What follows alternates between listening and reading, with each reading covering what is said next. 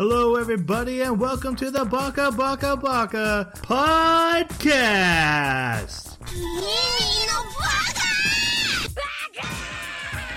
Bugger. Baka. It's amazing how every time you open your mouth, you prove you're an idiot. Hello, everybody, and welcome to Baka Baka Baka. We are an anime podcast where every two weeks we come together and discuss a new anime and turn the conversation over to you, our listeners, our comment section. We discuss it like a book club format. That's what we're going for, but we don't like to read, so we only watch TV. And this this week we are discussing Synduality Nor. And to do so, I need the help of my co-host with their hot, hot, hot takes. First off, we have the mystery to my Nor. It's Jeremy. Hey. Uh, Elf on a Shelf is weird. Sorry, I don't have a hot take this week. That's so a I that see is them a Christmas hot take. that is hot. Spicy. That's the closest thing I got. All right. Then we have the poop to my joke. It's Jason. We are so prepared. Just absolutely professional. I wrote these Uh, down a week ago. What are you talking about? I'm sure. Just like video games shouldn't be made into movies, I don't think video games should be made into anime either. Okay. There's always Advent Children. All right. And my name is Troy. And my hot take is that Pokemon is better than Digimon. Suck it, nerds. Fight me in the comments. I don't even know if I actually believe that. I also didn't prepare a hot take. And also, that's not that's not that uh like. Relevant? No, they I hate can't each think of the other. I know that. Well, I know. I, oh, I know, but I think one community is much larger than the other. Oh, well, that's true. Although I do have to say, in my research, when I was looking up all of the different uh, uh, Digimon and Pokemon games for emulation stuff, Digimon is considered to be much more interesting games, and even like the storytelling apparently in Digimon is better. How dare you? Yeah. I don't agree. I stand by my hot take 100%. Ignorance is bliss, right? That, that, On hot, fire. that hot take that I just made up five seconds ago I know, in my right? head. Yeah. I, I will That you die wrote on down this a week hill. ago. Uh-huh. No, I did have. I actually did have a hot take. I just forgot it because of the Christmas business we were taking care of earlier. Hmm. We need to talk about this anime, which is Sin Do we? Duality Nor. You are. Here we are. Yep. Start us off that way. Uh, Right. This was chosen by Jeremy, so he's going to give us a non-spoiler review. Then the rest of us will go as well. So non-spoiler review time. What did you think about Synduality Noir, Jeremy? Well, I mean, it's a video game anime, so um, it met my expectations. perhaps is the best way to put it. Um, it. It's nothing really special, nothing to write home about. Plot's not amazing. It certainly had a few things that I, that intrigued me, and there's there's some things in it that I really really liked, but not enough to make up for like just the the average blandness that you get from most video game anime. Um, so the mech designs are are I both love them and hate them at the same time. Um, there's an artist, his name's Luca Luca Zampriolo. He also goes by Calamity, and he does some really really cool mech sculpts, and it just they kind of reminded me of that and Gurren Lagann, even though like his sculpts are more mechanical and um, they don't they're not like giant heads with arms and legs. So they they look much better but it has that same sort of like central body module and then arms that come off the sides. Um, so you know if no matter what i say go check him out. He's really cool um, but uh, yeah this anime it's yeah it's a thing it happened Intriguing. What do you, what did you think, Jason? Uh, this was so aggressively mediocre. Uh, I was so. It, it had. I think the world building was probably the best part. Like eh, the mystery behind the co- the mystery behind the collapse. I think is the most intriguing part for me. I'm not saying it's great intrigue, but as far as like what was the most intriguing thing about it, the characters are just the majority of them are they, they all feel like background characters. It almost feels like there is not a main character. Um, and the the 3D animation is just again mediocre. It, it was not like like the the CGI was yeah. Anyways, um yeah, that's that's about it. Like I, I can't wait to get to our spoiler section. All right. I would not recommend this. I did think it wasn't a very good anime, but kind of like Jason said, it, it's it's so mid.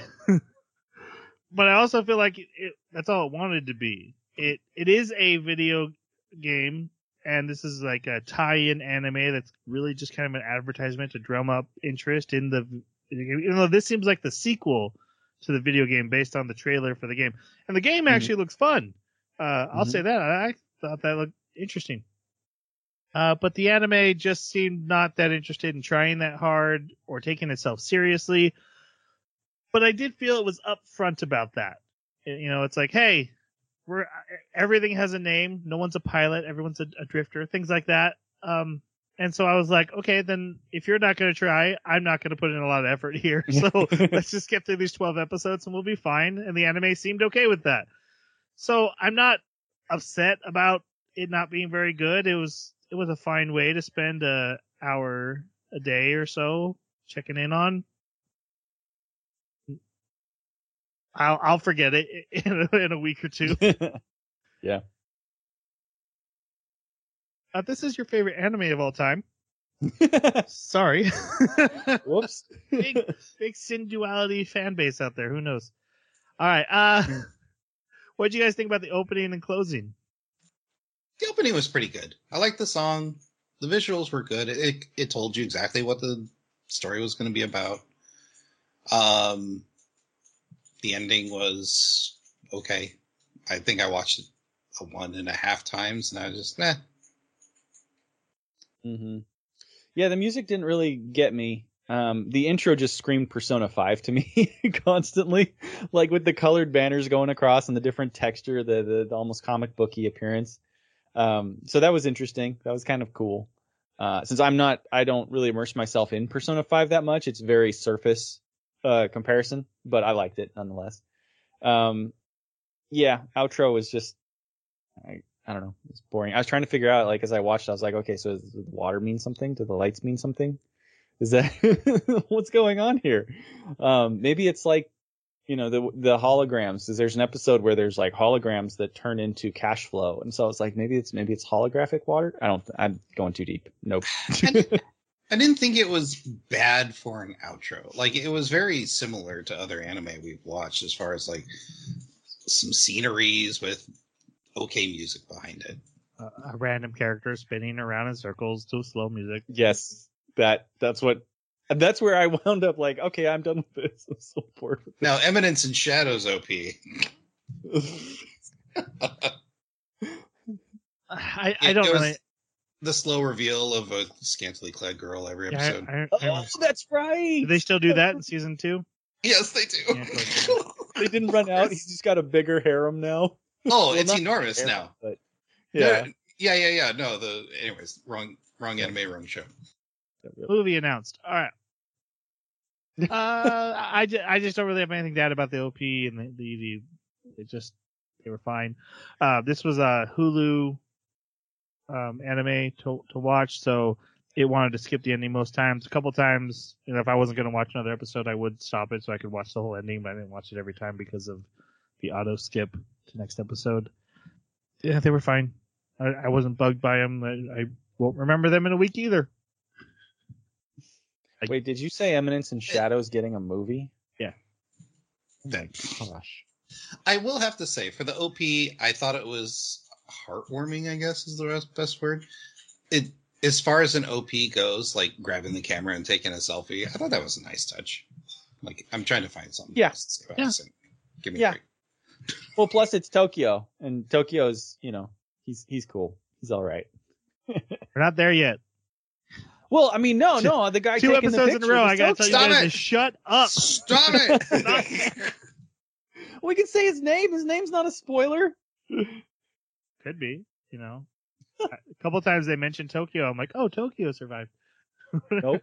No. Different Um, Tokyo.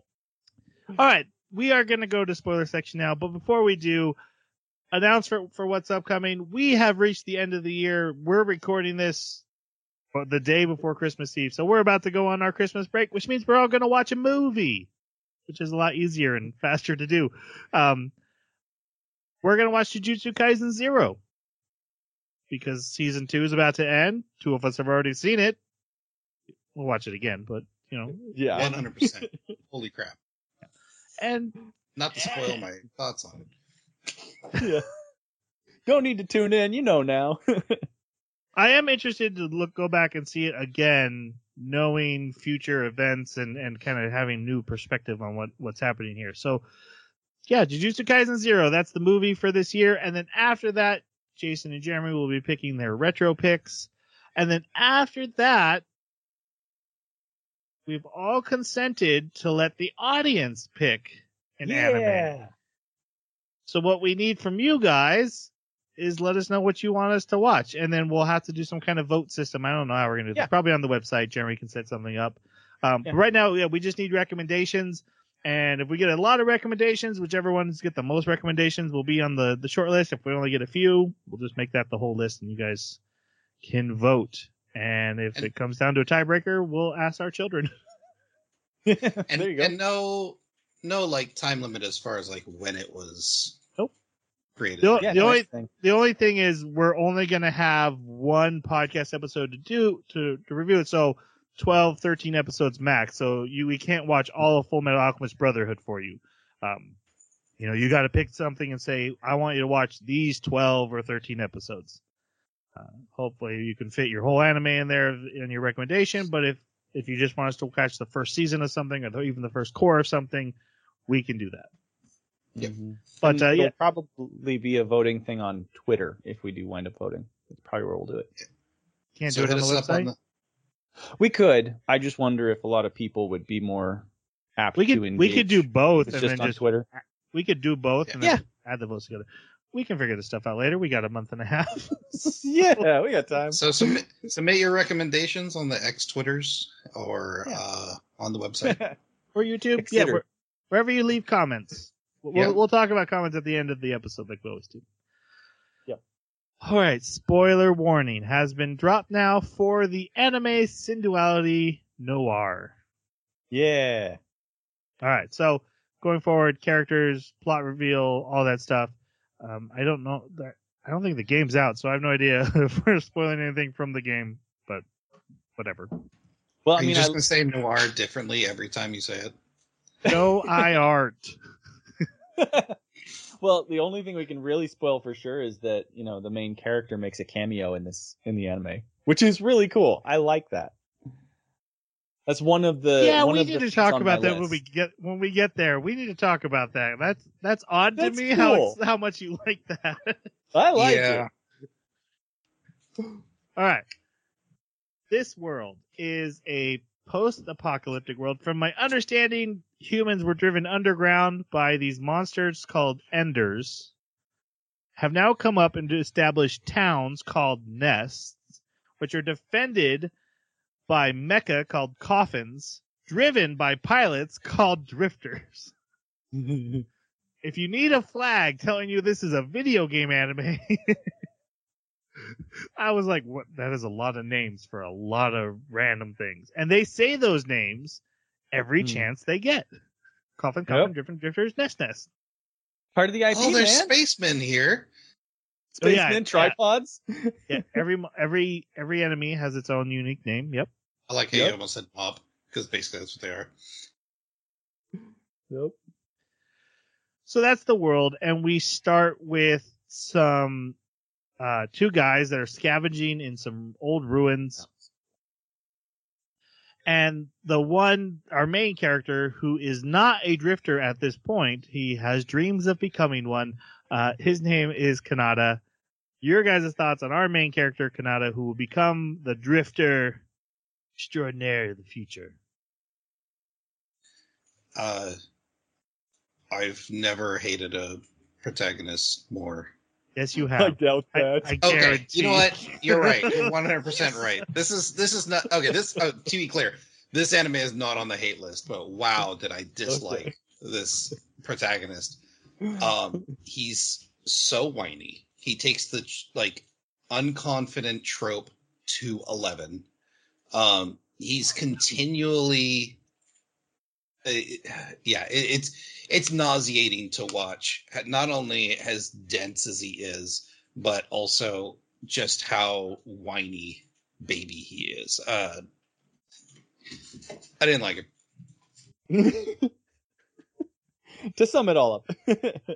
um, so all of those things I would have been okay with if he was like 15 or 14 or something, which is commonly the case with anime protagonists, or even 17, right? But they go out of their way at a certain point to, to have him be like, I'm 19 now. I'm a man. I'm I a did good appreciate- pilot." I did appreciate an older protagonist, by the way. I'm just saying. I, I agree with that, but I would have liked it if he behaved like an older protagonist, right? Like have a little bit more experience under his belt as far as like um, confidence and social skills. Um, but he behaved more like I would have expected out of a 15 to 17 year old protagonist. You know, the more traditional tropey. Oh no, this girl looks at me and she's uh, now my my cheeks are flushed and her cheeks are flushed and she's an android, but her cheeks are still flushed, and they don't really know. God, uh, don't even get me started on the androids. For him, that was the major issue I had with him was he didn't behave uh, as mature as I thought he would be given the context of the environment.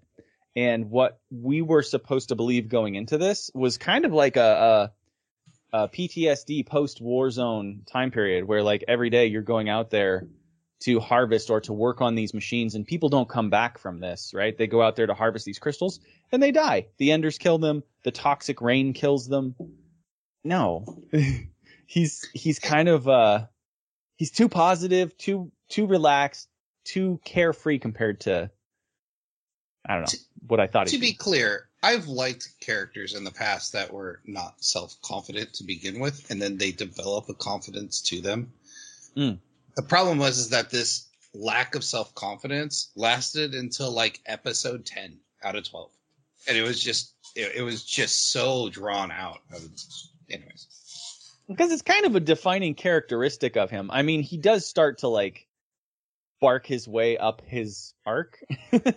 Weird way to put it, but he does kind of start to demand um, that people acknowledge his skill and that he's better. So he's projecting his confidence out forcefully, but but at the same time, that's kind of an indicator that it's not real. Like you're you're still just trying to create it. So he's definitely not reached the end of his arc, if it is an arc. on the flip side, I enjoyed about him that he didn't go the Gundam route. Like I found because he finds the the robot that helps him, and that she's special. And he he didn't suddenly become the best pilot and the only one who can save us. He just became competent enough to stand with his peers instead yeah, I of like becoming too. he wasn't the superstar That's all of a sudden. He was like, I found Gundam, so I have to do this all now. Um, he was just like, hey, I'm now barely able to keep up with everyone else. Uh, I found that refreshing, but the rest of him as a character was just bland. His his weirdness about women, like how shy he was, but also forward moving at the same time. Like, oh, I, I have to undress this robot for for diagnostics. oh no, one. but I'm so shy. She made a boing boing joke, and the okay, Yes. I'll get to that. We'll get to, we'll get to the boing boing. Okay. Uh, yeah. Uh, so yeah, some refreshingness about him, but as mostly as a character, he's just bland. He is helped out by his uh best friend slash older brother type. Tokyo, who we have all voted as the greatest character to ever surface in anime. this anime, at least. uh, what do you guys think about Tokyo? He. Jeremy, go first. Okay. I loved this character. Uh, the the first time that I watched the OP and I saw him being in the center and the forefront with it, I wondered why is this character taking the role of the protagonist, right? Like he's not the protagonist. This other more mild mannered, quiet guy is. Why is Tokyo right there in the front? And um and I think I know why. It's because he's more likable. He's funnier. He should be the protagonist. He would make a more interesting character. But at the same time, he kind of goes overboard. And so it's almost like they're having too much fun with him and i don't know if he would actually be able to hold down like to make him the protagonist you would have to uh, add a lot more weight and a lot more uh, psychological and emotional issues for him to contend with right like he'd have to solve some of the problems that make him an interesting side character. Um, so I, I really like him where he's at just being this sort of uh, role model brother figure uh, with a bit more depth to him where he's like he's crazy on the surface he he is always joking. He's always getting drunk. And it should be mentioned that like this is a world where they literally can just like slap themselves with a bandage and bandage and say metabolize the alcohol. And then a moment later it's just gone out of their system. Forgot um, about that so, yeah. Yeah so it's it's like it's not a serious thing for them to get drunk. It's That's just a consumable like oh, you can buy. Yeah exactly. Yeah. And so um so he's just he's very lighthearted. He's extremely skilled, very capable, but he's got a heart of gold. But he wants you to think he doesn't. Uh, there's a lot of scenes where you start to think that you know maybe this is where oh the scummy side of him is going to come out, and then he just turns back into a big silly kid, and and yeah, so I, I really like him as a character. I thought he was entertaining. He stole every scene that uh, every scene that he acted funny in. Like there were some where he had a bit of brevity, not brevity, but he had a bit of um he had a bit more weight to his role in a few scenes. And so he didn't really steal those, but he contributed. But when he was trying to be funny, they wrote him well to be a funny character. I liked Tokyo as well. Um, reflecting a lot of what you said, the heart of gold part was probably my favorite thing about him because he does have this bravado that he's putting on. Um, also, he loves to poke the bear, so to speak. So, like, he's always trying to get a rise out of uh, his ri- rival, if you will. Uh, this other character we'll talk about later, Michael. Uh, but also, like, even even the mechanic or t- or um, uh, uh, Kanata. Uh, he yeah he he's he's got just this like fun atmosphere, but then like when ser- when he needs to get serious, he gets serious real fast, and he's always looking out for others. So yeah, I like this character a lot. I agree with all of that. There's not really much to add. Uh, no, no, uh, he's he's he's a delight. He probably should be the main character, like you pointed out, Jeremy. He's he's roguish, he's charming, he's he does everything you want him to do in the main story.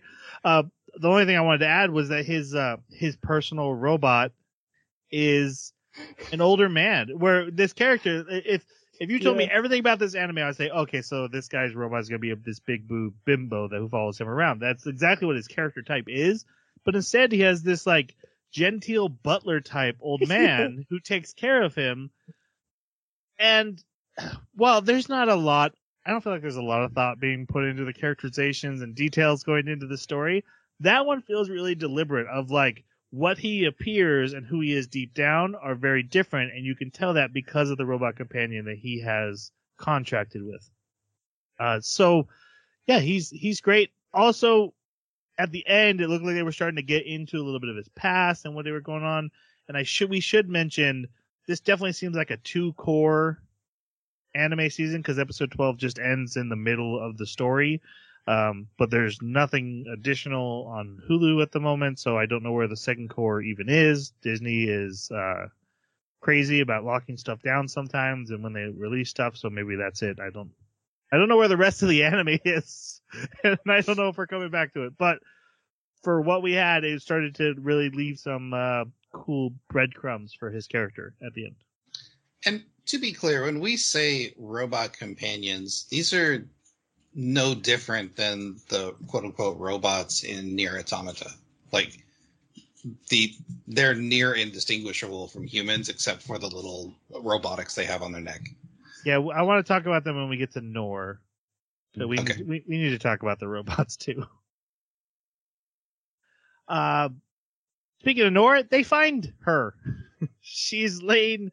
They're like in this old museum, and they find her lay, sleeping in a in a thing of flowers. And Kanada's like, "Oh, I found. They're called Magus. Mm-hmm. Mm-hmm. They're And- not maggots. They could be Megasis? Maguses. At one point, they reference Magi, so whatever. Anyway, he's like, "Hey, I'm gonna, I'm gonna take this lady home," and then they're attacked by monsters. So we get to see our first view of the Ender monsters, and then we get to see uh, Tokyo battle as they run away in their carrier. So these these drifters go out in giant trucks that they carry their coffins, the mecha on, and so they're driving away. Uh, ca- ca- Canada, Canada. I don't, don't. Oh my god. He's got a big maple Canada? on his chest. Jason messed up the pronunciation a moment ago, and I it's been spinning in my head ever since. Canada. think of ka- think of katana, Kanata. but you know, switch the N and the T. Canada. Got it. There you go. Perfect. So they run away from these bad guys. They get away, but accidentally leak with their AO crystals. In the video game, you're that's that's what you're going to get and selling for your currency. So they have AO crystals and they leak it, which is gonna hey, that's gonna lead to something soon. Got to get your microtransactions. Yeah. They're getting their microtransaction I- cash. So this isn't a phone game. Like the trailers for a PlayStation 5 That's game, true. and it said it's PvPVE. E. Again, the game looks pretty cool. Yeah, it, even like the movement of the mech reminds me of Ar- Armored Core a little bit. Yeah, like say, it's, it looks like a scuffed armored core. Mm-hmm. um. Oh, for some reason I'm on episode 12 of my notes. Where? What episode are we on? One? Yeah. One. Okay.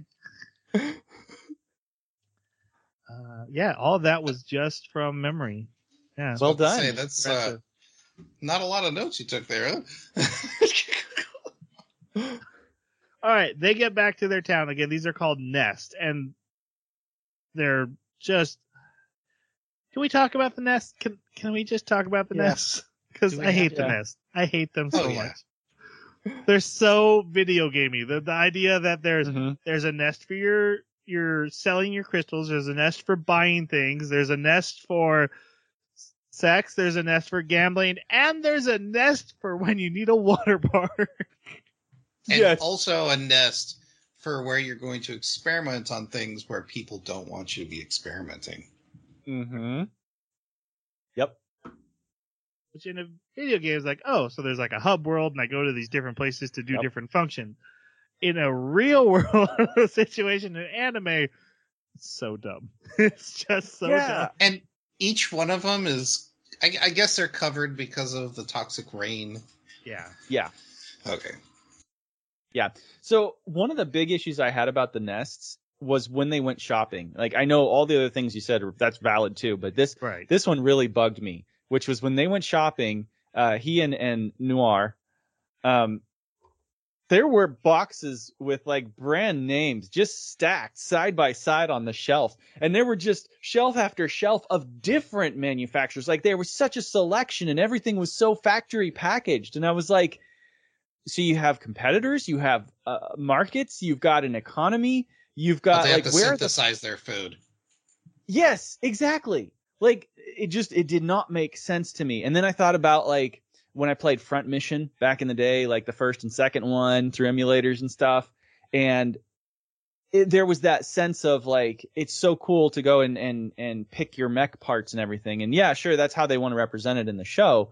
But Front Mission at least had like a whole world and economy, right? It, it, it wasn't like everything has been devastated and all we have are these little survival nests with, like you said, each one's devoted to a certain thing. So like, are all of those goods being produced in the kind of illegal, ex- extreme technological place, or are there like other nest factories? Were they the ones that got destroyed in the last few episodes, or are there other nests that are like farther away and different? It's, it's like See the It- the you just have video game logic and nothing else is what it seems like to me. the water slide is way more egregious to me because there is nothing more first world than a water park. They went down slides with inner tubes, which means someone out there is manufacturing, inner tube Manufacturing inner for the use in a water park. Yes. And like you said, we don't have food. We- Yes. like, Yes. Food is a precious resource and, and, and hard to get by community, but we can produce plastic inner tubes for sliding down water slides. They have calcium toners for 3D printing food. I loved that, by the way, because I've heard so much talk of like 3D printing food and how they would, a lot of times they do talk about that even now where they're like, oh, we'll have different toners for different kinds of proteins and things like that to assemble your food. So to me, I thought that was really cool. But then I they've got I like, a printed food. I thought it was cool how they made it to Yeah. look. and they're, they're like, it always comes out it's just like you're in Japan and it's like, your food's ready, robotic voice. You've got like all kinds of different things. But they've got actual real bananas like under glass in a museum. it's like, so why? It's almost a billion zen or whatever. yeah, it's like an incredible amount. currency is. You should be able, if your technology is this advanced, you should also be able to grow, you know, food in, in greenhouses pretty easily. I mean, they're even like creating holographic skies up there in, in their domes. Like, they got crazy Where's this technology. power coming from? Yeah. Right. That's another Where's good the question. electricity coming from? Yeah. Yeah. You can Um, run a water slide. You can irrigate farmland. Exactly. there's just no. There's And no which excuse. one's a little more important? Right. yes. Yes. Yes. Yeah, so there's a serious problem with the Nest. It's very surface level video game logic. Pretend that there's something deeper, but I don't think there is. um, while at their nest, uh, Kanata is visited by his childhood friend Ellie, who it's very clear she has a major crush on him. Probably the only human character who does in this little harem that starts to form. Uh, your guys' thoughts on Ellie?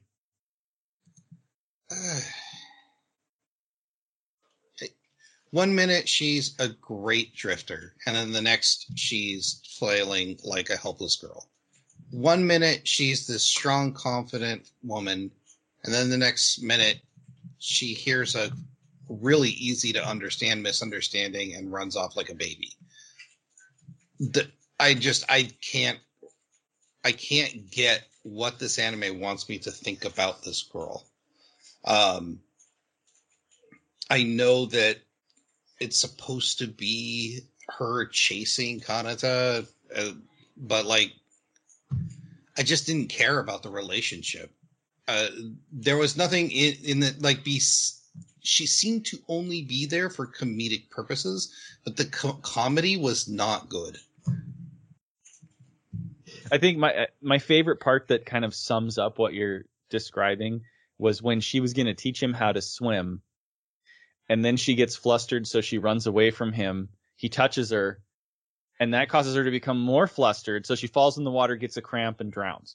like, what? You were just going to But- teach him how to swim. But she's this amazing drifter that he wants to learn under. right, same thing. Exactly. And She's not yeah, just an, an amazing drifter. She's in the best company in Rocktown, the Adventure Right. Group. She is Yep. an elite. Yeah. Yep. Uh, I think that as okay, I have a, a little bit of a problem with just the the drifter pilots, the combat in general, and I think that her inconsistency as a pilot is a symptom of that broader problem. I think that problem is exemplified the most when you look at uh Ra- Ranga range, whatever you want to call him. Right. At the end, uh, at the end, there's a big battle sequence. He gets put in a very compromised position where lots of other characters we've seen die instantly. And the enemy, instead of doing the same thing to him, surrounds him and just starts kind of poking him and prodding him gently Okay, instead so, of attacking. to to be fair, Ray, uh, we'll talk about him later, but he's not there to form a realistic situation. He is pure comedic function. Mm. He's not a character. Like he, Well- he he serves a purpose for a particular scene and then he's gone. So I get what I get the point you're saying because Yeah. very similar things happen to Ellie. Mhm. But again, I think they're happening to Ellie to fulfill a particular function that the writer was looking Yes. to fulfill. and that's exactly that's exactly my point is that combat in this show is not about the seriousness or the stakes of the combat as as much as it's about what is it that I need to say right now? Like what what am I going to do with these characters right now? So their their skill like goes up and down. The enemy what the enemy does goes up and down uh, how they respond how other people respond to them in conflicts and their capabilities go up and down way more than is usual in any kind of combat situation. And she really suffers for it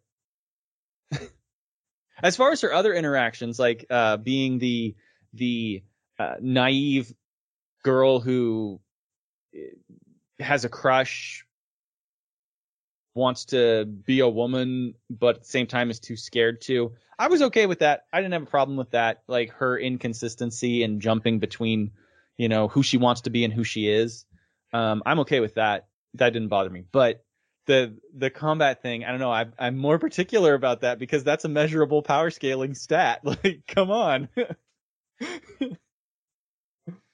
her scenes where she always seems to walk in at the wrong time uh were tend to be funny and i did like her robot companion and how she's always making it worse for her always continuously Angie! teasing her you Yeah, A- angie again we need to talk about the robots but that's coming up here in the next character but otherwise kind of was pointless in the series especially when we're already dealing with a female character and and it's just like it felt very much hey we need this trope. We need to add this trope write this trope in have this trope play out. Don't need to put any more thought into it. Again that's what the anime seemed to put as their high bar so it's fine yeah it's fine all right so nor uh, well he goes to do some diagnostic testing on her which requires removing her programmable clothes of course I, I don't think he meant to do that. I think he was just poking around. Okay. Um, and then she wakes up Yeah. and and mentions she'll take him to paradise.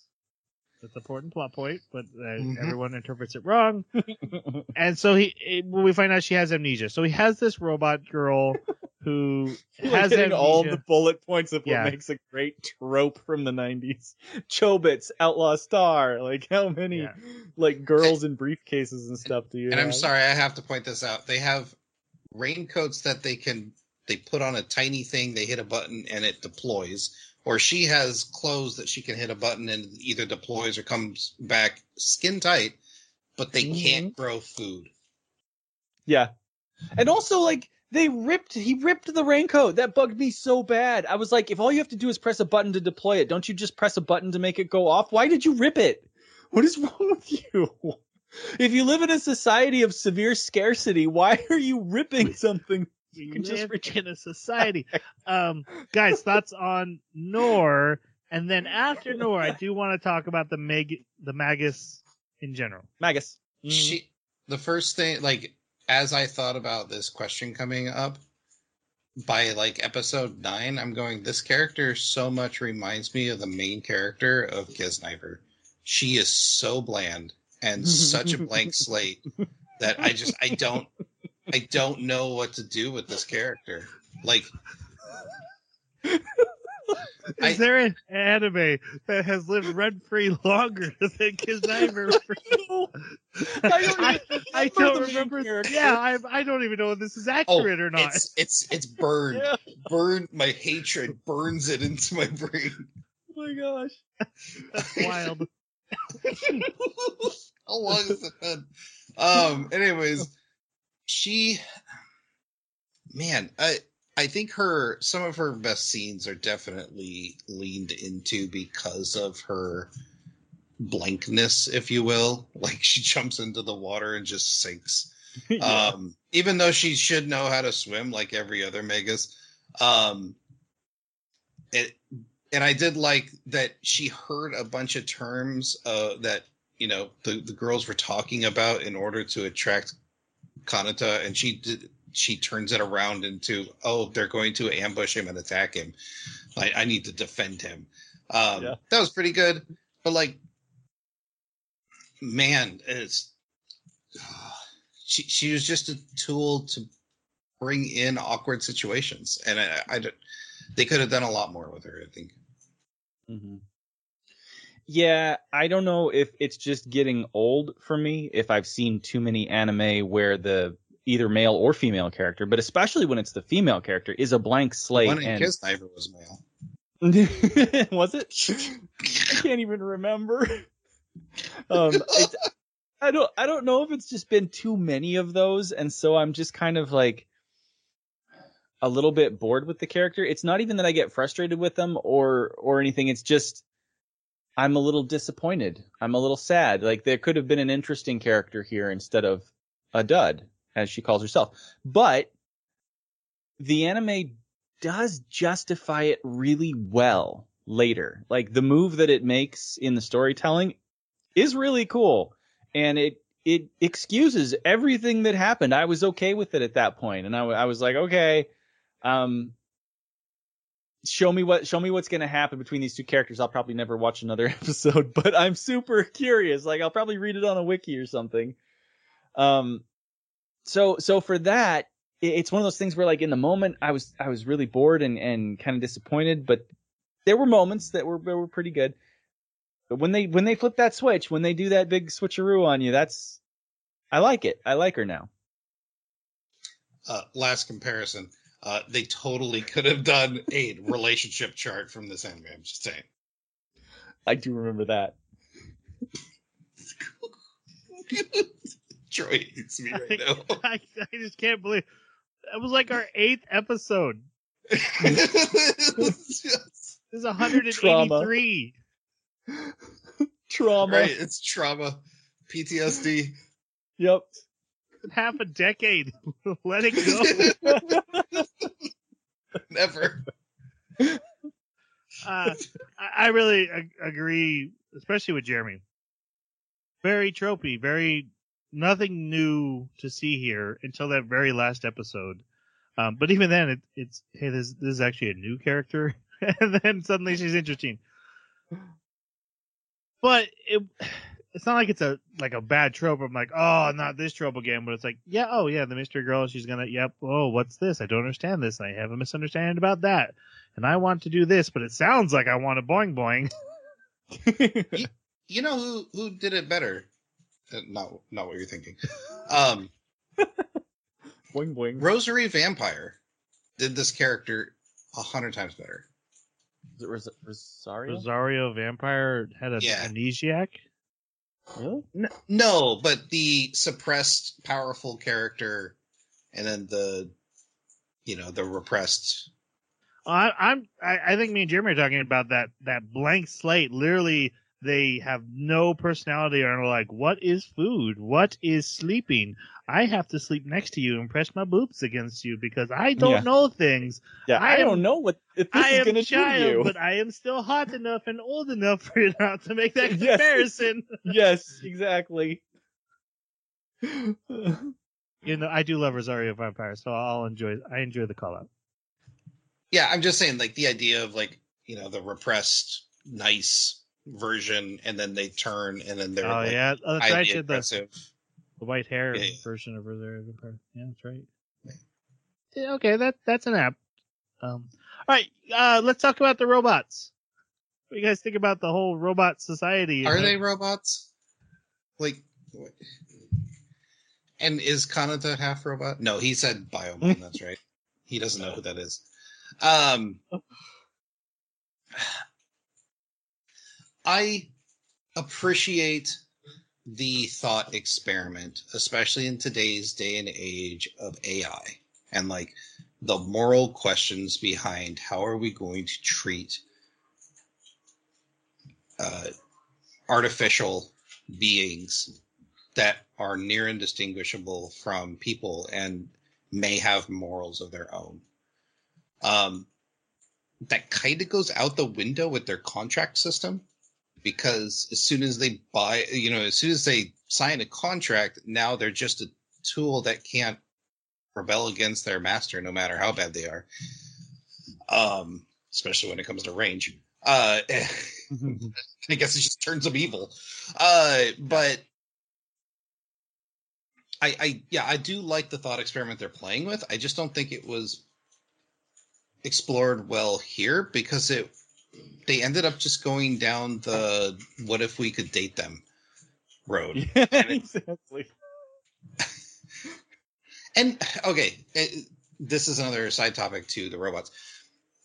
If you're going to have highly intelligent programs to help you with things like combat and targeting and I'm abilities, right there with you.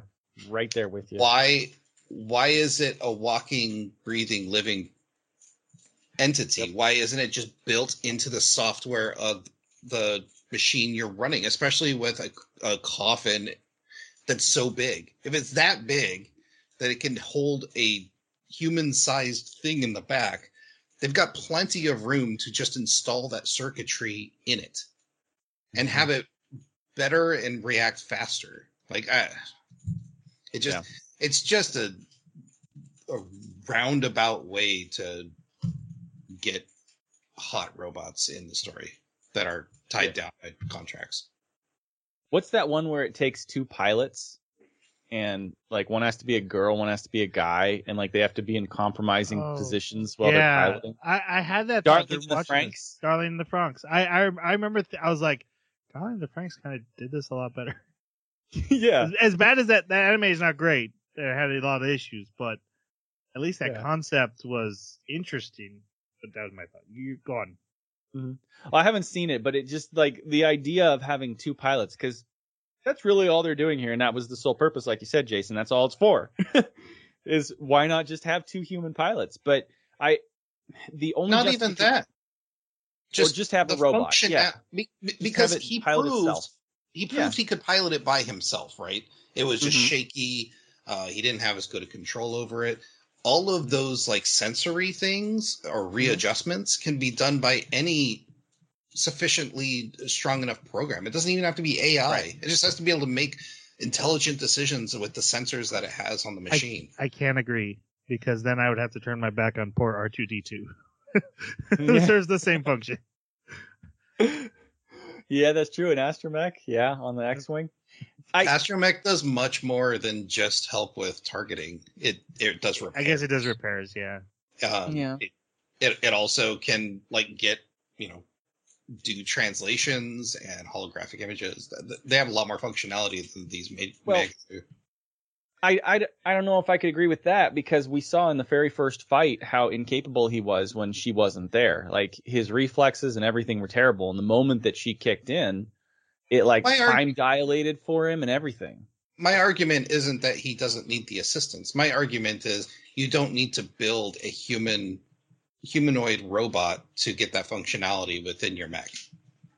Well, I think that's true of any mech, but at the same time, oh, sorry, no, I was thinking of like a humanoid shaped mech, but yes, but but at the same time, I I think the issue that that I've seen a lot in fiction is that if you put AI inside of a machine and you don't have a human there to okay its decisions or to act as a kill switch for it, um, a lot of fiction writes that as like the beginning of the AI army that then goes and exterminates humanity.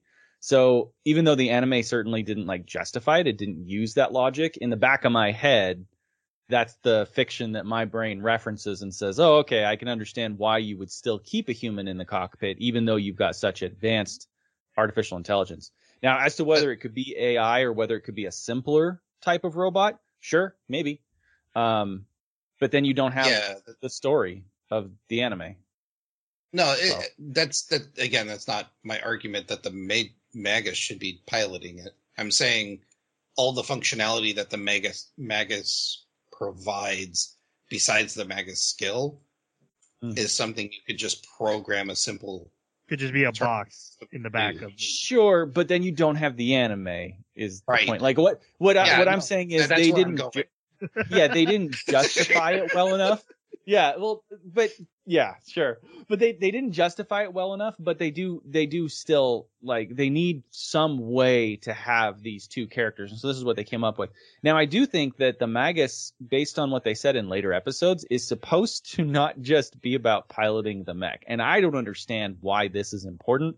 I don't understand why they decided to do this. To me, this just kind of came out of left field as like, oh, we're just going to work on, you know, relationship development because that's what the magus wound up being turned into is as soon as they get the contract you have three three laws that you operate by. And your main objective with these three laws is to help yourself and the pilot grow not in piloting as a person. So like uh, is are do they exist for the purpose of achieving a, a truer artificial intelligence that they don't have and so they're trying to do that by growing this person and simultaneously growing with them to become better or are they there as like a psychological nanny to try and help the the human to become to get over issues or to become clearer headed or like, Or just to help not them just- grow. If you never well but then that's yeah some of Oh the come on, models Troy, that was great. Some of the models some of these models don't seem like they should be designed to be making anybody grow that way but um but it's Fair. it's just yeah it's i don't know it's very clumsy is the only word i can think of um to try and work such a complex idea and role for these artificial intelligent robots um, and and to try and present them as they're they're not sure if they're human, they're feeling things. My heart is ablaze, but at the same time, they're entirely programmed to behave a certain way toward their master. Eh, They don't really know, like as they're writing the story, they don't really know what the AI are capable of or what they're trying to do with them, or if they do, it's just presented I- very clumsily. I, I don't have like to that. say, this was done 100% better by 86. And what I mean by that is that if the Magus had a better tactical reason to exist rather than just providing stabilization for movement and aiming, um, I think that would have been way more compelling. But 86 didn't have any androids.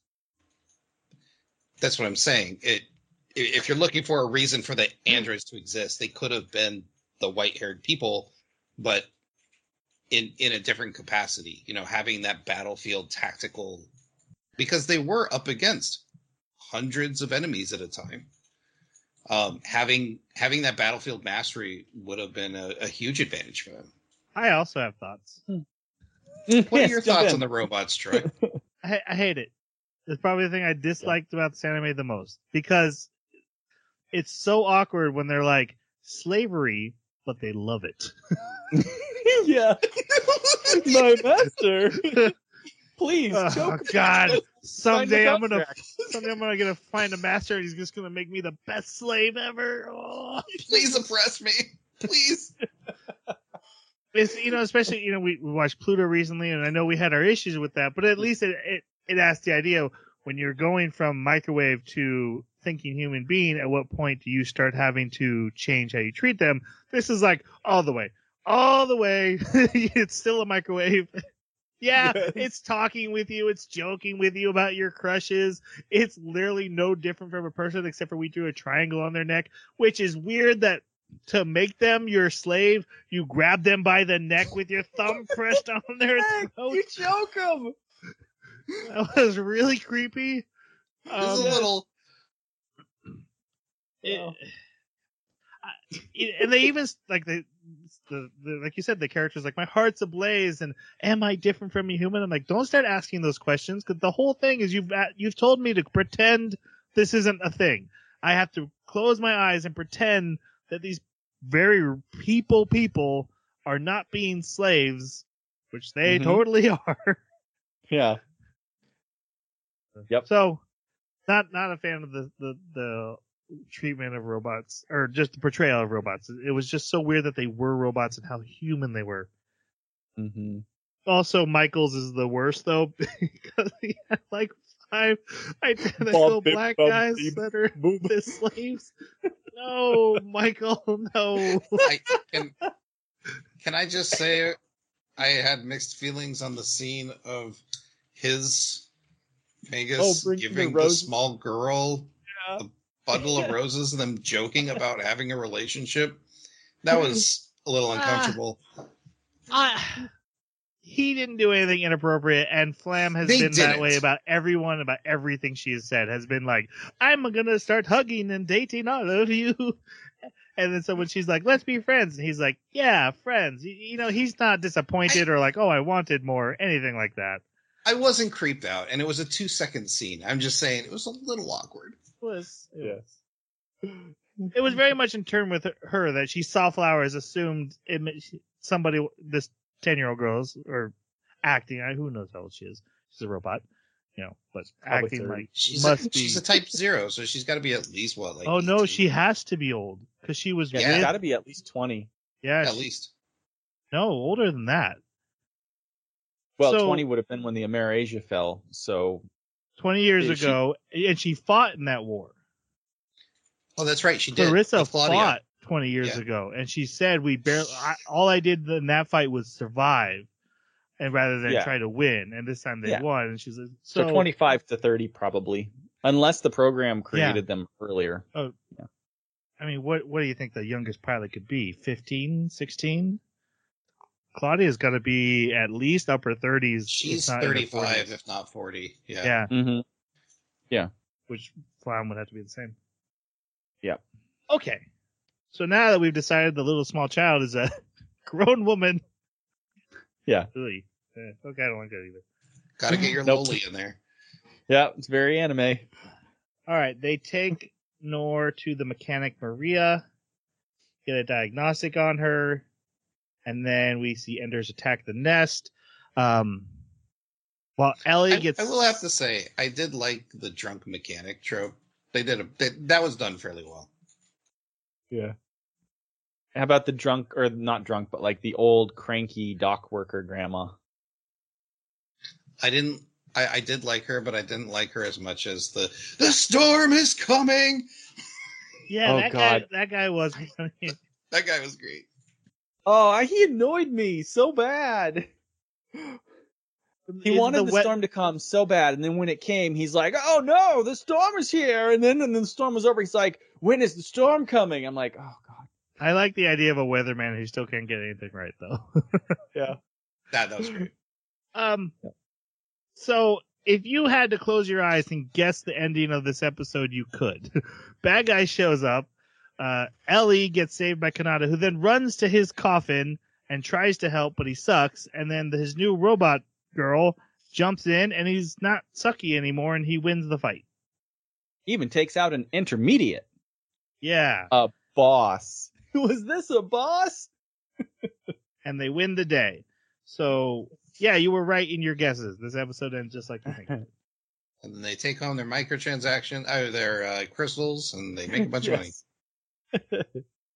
Uh, they go back to where they found Noir and find the coffin that she had used to operate and find the name Pascale. Pascal. Whatever. Scal. And they Mhm. find an old camera that was hers that they hope will help bring back her memories. Now this takes place in 2222, is that right? I didn't catch a date. No, that was the game. So this is even further in the future. So that hmm. means 20 years ago 42. they had handheld digital cameras. Maybe it's like nanotech, but it's designed to look retro, retro chic. Oh, there, there you go. Kind of like the rotary phones, but they're not. They're Yep. just they're Right. regular phones. Yep. yeah. Yeah, although it had batteries, because she's like, oh, you just take the batteries out. and charge Recharge the batteries. This is AAA. Then the character Range shows up at Rocktown. And th- he was a former member of the Adventure Guild, which is again the big elite guild. And he was the second in command. And the main guy, Michael, had kicked him out, even though he has no memory of this at all. He has no idea who this character is. Um, and so Range and his his Magus Dulce show up and start causing problems. And uh, Jason called it earlier in our pre-show. This is Team Rocket. This is the Team Rocket of this anime. They blast, they literally blast off a couple times. It just keeps happening. Your guys' thoughts on Range and Dulce? Exactly. James and Jesse. Uh, she is comically evil, but she's even got the laugh, and the down to a T. Um, they they weren't particularly funny, is the problem.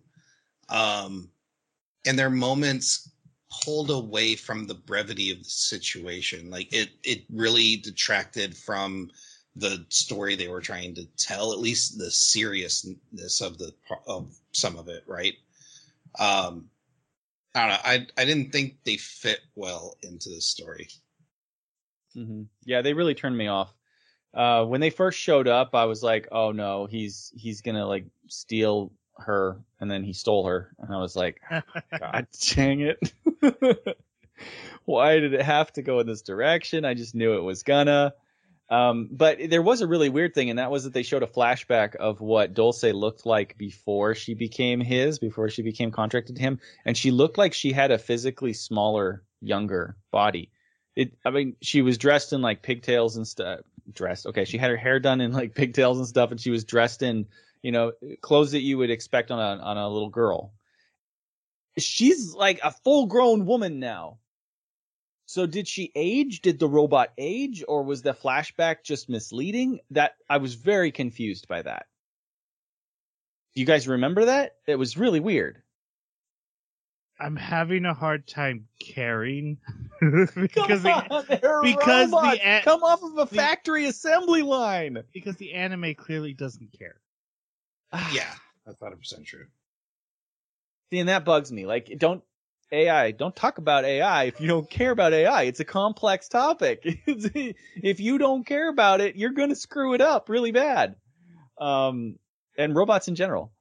So yeah, no, I, I really didn't like these characters. Every time they showed up, I was like, just, just move on. Get them off the screen. This is not the comedic element I need.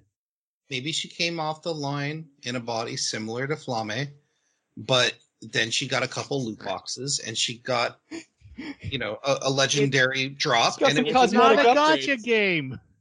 yes, cosmetic upgrades. I don't think it's a gotcha game. you don't know. It's not It's a- free it's to a play. PS5 got it. Gotcha. Just Well- okay, I'm- never mind. We're not going to get into this conversation right now. we did our Blizzard episode a long time ago. yeah, they they don't fit anything that's going on.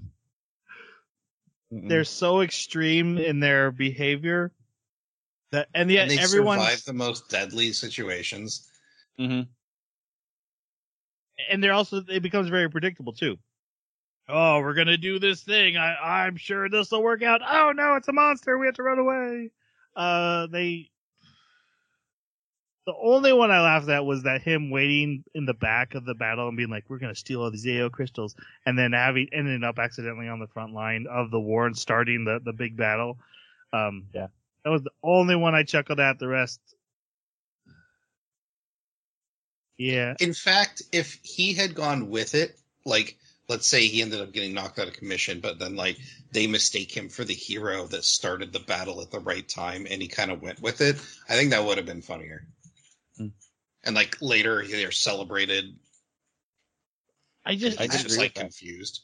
I don't seem to Mhm. understand why they're tolerated. He seems to like trying to murder Kanata a couple times, and then the rest of the characters like, "Hey, that guy, he's still around, I guess." Well, and I love how casual they are too, because they're like, "Oh, Range is probably dead. Like he's he probably died in the wasteland. Like they don't even care either.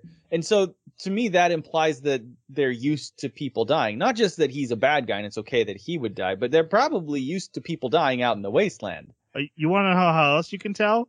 Because they find out like ten nests were destroyed, and they're like, "Oh, No Huh. survivors. Yeah, and they don't care. no one's like, oh my god, like a fifth of humanity just died." They're like, "Huh, Yeah. Weird. could be, we could be next. Like we should do defense or something." These are terrible people. I guess we'll send we'll send out an investigation team just to see, just to see Yeah. how bad it was, so we know what we need to do. Not like let's go find survivors, let's go help Not people. rescue. Yeah. No, it was not. a They've rescue already team. assumed it's no. How do they know it's no survivors if they haven't sent out investigation teams? We lost our water park. No, the humanity. if only they had built like weapons instead of soft tubes flowing water and Yes. glories. Um, like he steals Noir, but the reason is because she left to go see if she could get find someone to repair her camera, and he was like, "Oh, I could totally do it if you get in my car." and he steals her. I've got candy in my I van. no, I was thinking that too. Hey, and and Kanata's like, candy. Kanata's like, "Oh, that guy told me I sucked, and I guess she's better off with him." And Yeah. Ellie's Ellie's like, "Go save her," and Tokyo's like, "Yeah, go save her," and so they go to save her. Meanwhile, Why though, do these robots eat?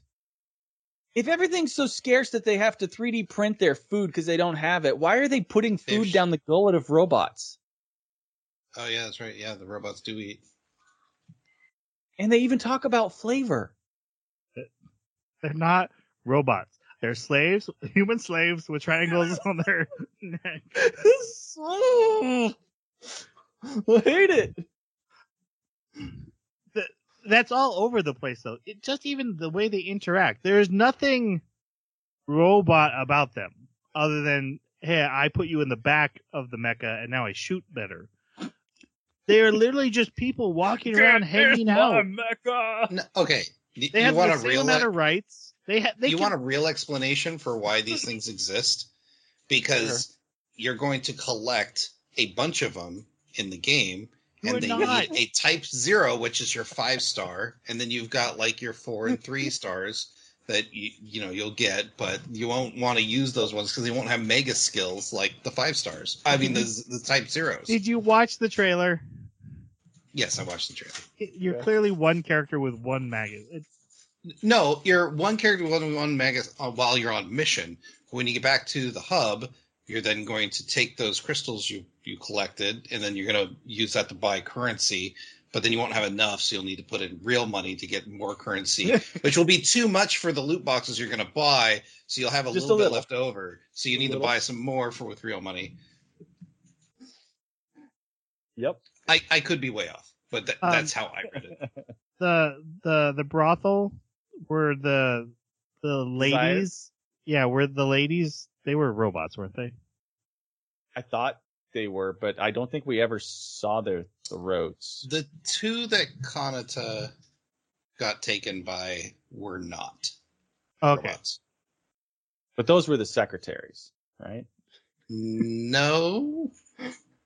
I- didn't seem that it way. seems insinuated by multiple people especially by ellie that you can have intimate relationships with your Mhm. robot because they're all like oh he did it with a robot they think that Yeah. and he and he's like, "Oh no, no, I didn't." So it seems it's possible, which is insane to build into your slave robots. yes. Yes. But hey, anime, you do you. what did you do to my poor robots anime? Made them better. Pluto not looking so bad now, huh? Mhm. oh my gosh.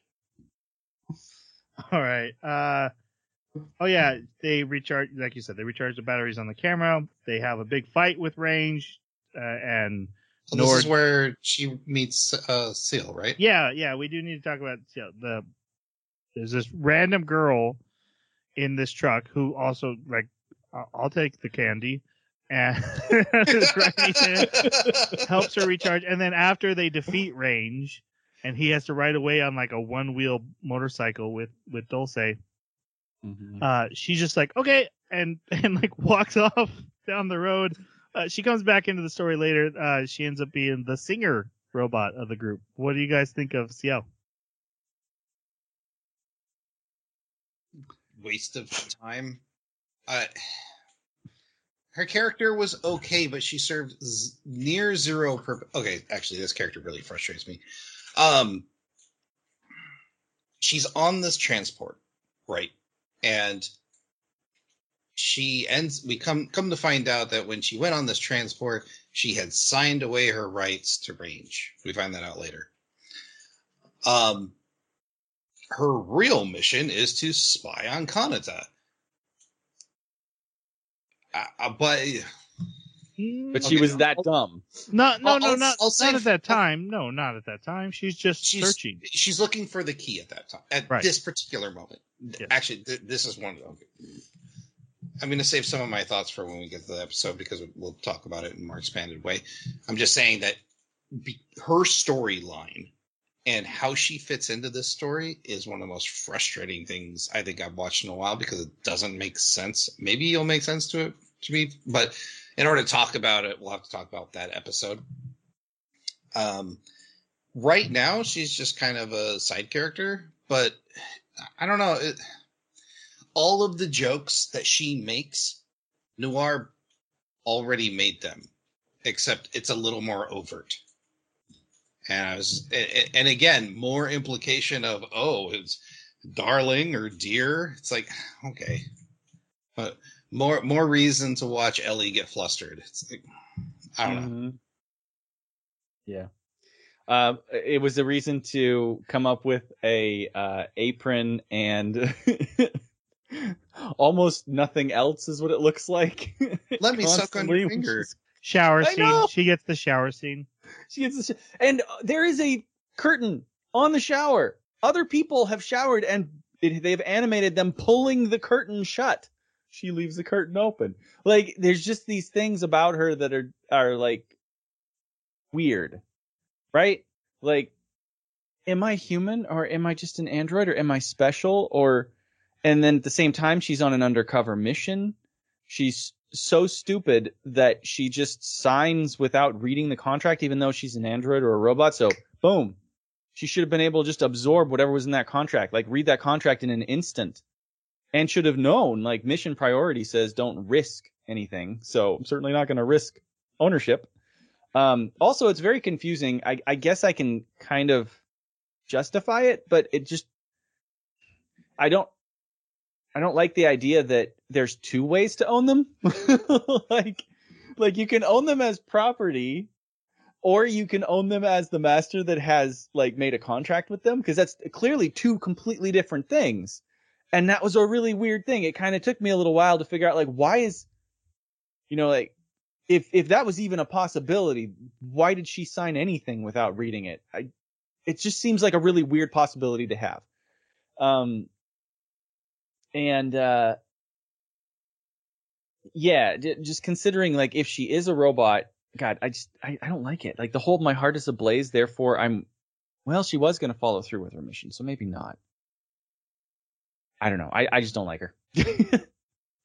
I'll say that I do love the idea, the seductress spy assassin type character is a cool idea that kind of caught me off guard being in this anime. But they gave it to a character whose personality doesn't fit that. She is a authentic, genuine. I'm actually in love, uh, and then all of a sudden she's being super flirty and being like, "You want to take a shower with me?" And I'm like, "Um, you're like a sweet, kind, down to earth kind of girl. Where, what did, why the sudden switch? It's like they wrote her wrong for her role. Her role was really cool. They almost gave it to the wrong character. Um, her best song. I, I actually I like the music videos, guys. it was probably one of the best parts of this anime. It's stupid, but the whole anime is stupid. So at least give me a cool bot Touch to, my to, heart, to to. I'll reach over and caress your heart in the shadow of. the music was fine. Um, I didn't Really? quite, and I, I don't know if the the lyrics come across well into English when it's being sung.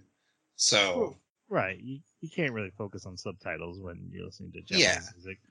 so I, I didn't read them. I, I did. I, I thought they were all right. It was odd when they did it three times, but Yeah. again, I was mostly bored with the anime, so this was something new, something different.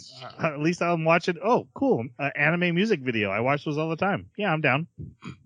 The only redeeming quality to me of the music video was that I kept thinking, oh, you know, there was there was a singer in Robotech that was that was important in Macross, you know. Oh God, I, I love naming. Yep. All right, This this anime, guys, this anime. episode three. Oh my god, we're only on three.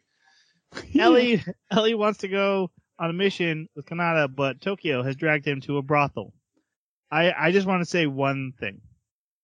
There should be a rule that if your characters have to refer to the the act of mating as boing boing, you're not allowed to have a brothel in your anime. no, You're not mature enough to handle it. no.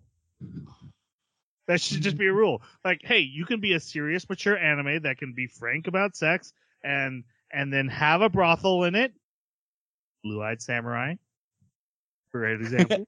Uh, or you can have characters who go boing boing and they all laugh and giggle when anyone makes boing boing jokes.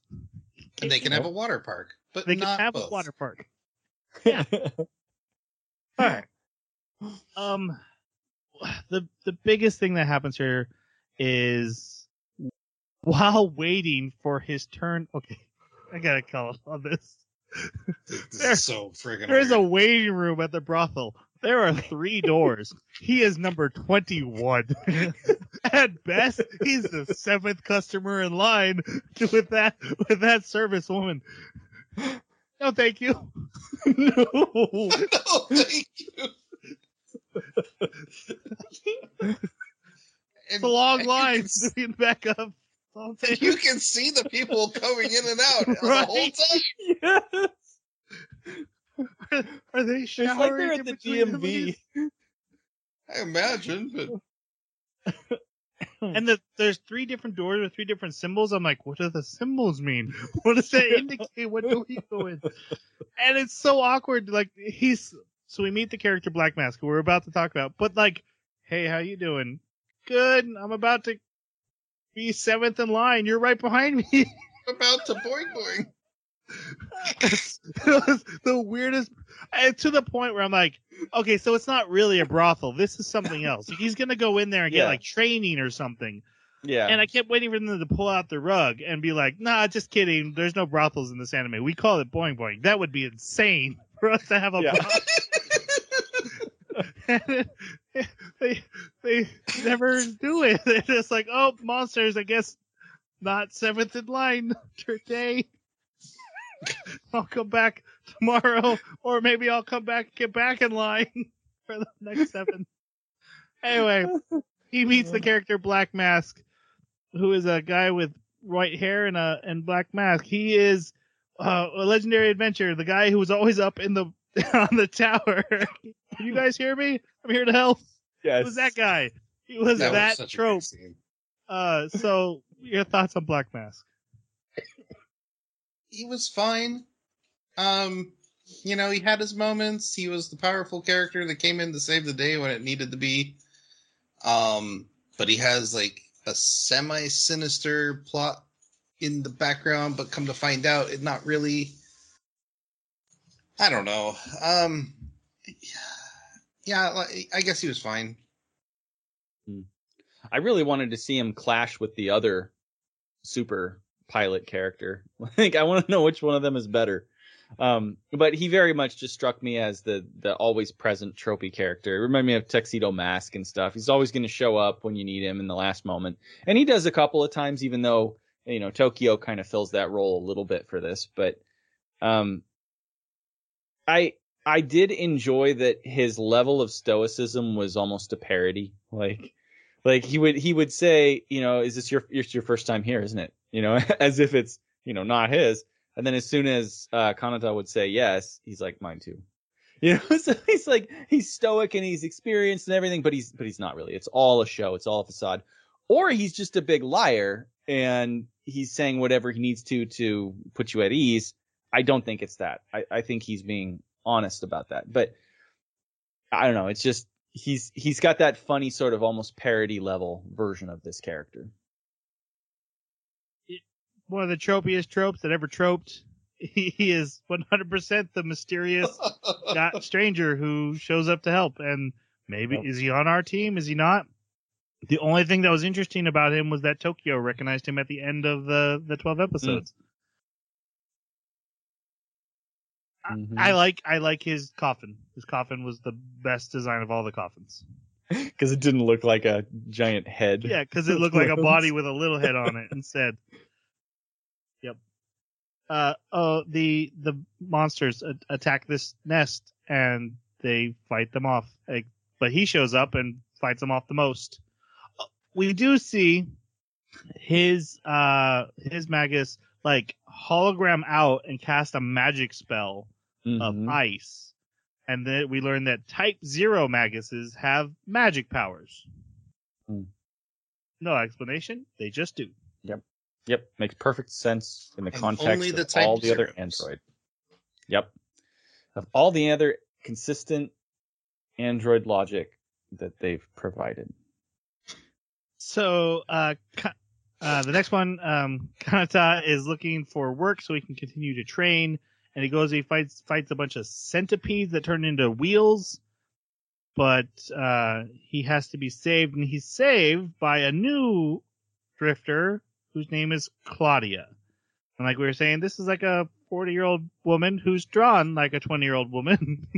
Yeah, and her little child, but 40 year old something, uh, Magus as well. And her, her thing's like a motorcycle instead of a bipedal. I don't really care. Uh, what do you guys think about Claudia and Flam? um, she has two very large defining traits. Huge tracts of land. Um, yes. uh, her character was confusing. Um, wasn't quite sure why she was there, except, well, I'm not too confused, but um, I I don't know. I I think she her role could have been done a lot better. I think, um, but she's not. She's at least thirty-five to forty, somewhere in there, and she is not drawn that way, or even acts that way. And so I don't know. I I didn't quite like her. Mhm. Yeah, Jason likes them young.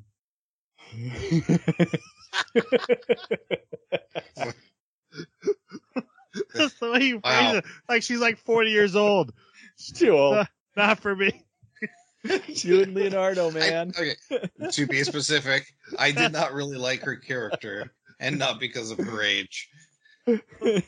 Okay. Nothing to do with it. Um, I also kind of didn't like her. There, the only thing I really liked about her was that she is at least in the trailer for the game. So, to me, that gives her a little bit more value. Uh, as an interesting character that has a backstory that goes all the way back to that, and already exists prior to the making of this anime, right? Because they've already written the story for the game, clearly. Um, so that that's pretty cool. Even though I haven't seen it, so I don't know if it's a good story. it might just be crap. Um, but uh, um, but there's something about how carefree and yet uh, always looking out for her own interests and willing to sacrifice anybody that she comes along in contact with. Right? I just I never like those characters. Uh, I like it if they start that way and then they go through an arc where they change and they wouldn't do that. I don't really think she changed. I think that the only thing that changed was that she didn't have the expenses that she had before. and so she didn't need to do that. Um, and so I just, I, I generally find her as something of an unlikable character. Um, and her, her android is just silly and, you know, the obligate lowly. So I don't know. It just they didn't they didn't bring enough to the table as far as characters go. Certainly they were important for a few plot elements because you know she had a big gun that paved the way to the final boss and she created a couple of of scenarios that they had to work their way out of. But it was just it was just a way to get another character design in to me. Maybe that's maybe that's too Well, simple, they- but they, they had ice, and then they're going to show They got- lightning, so they needed fire. Well, but they get another fire later with Ada because she goes ignite. And technically, Ciel is also a lightning.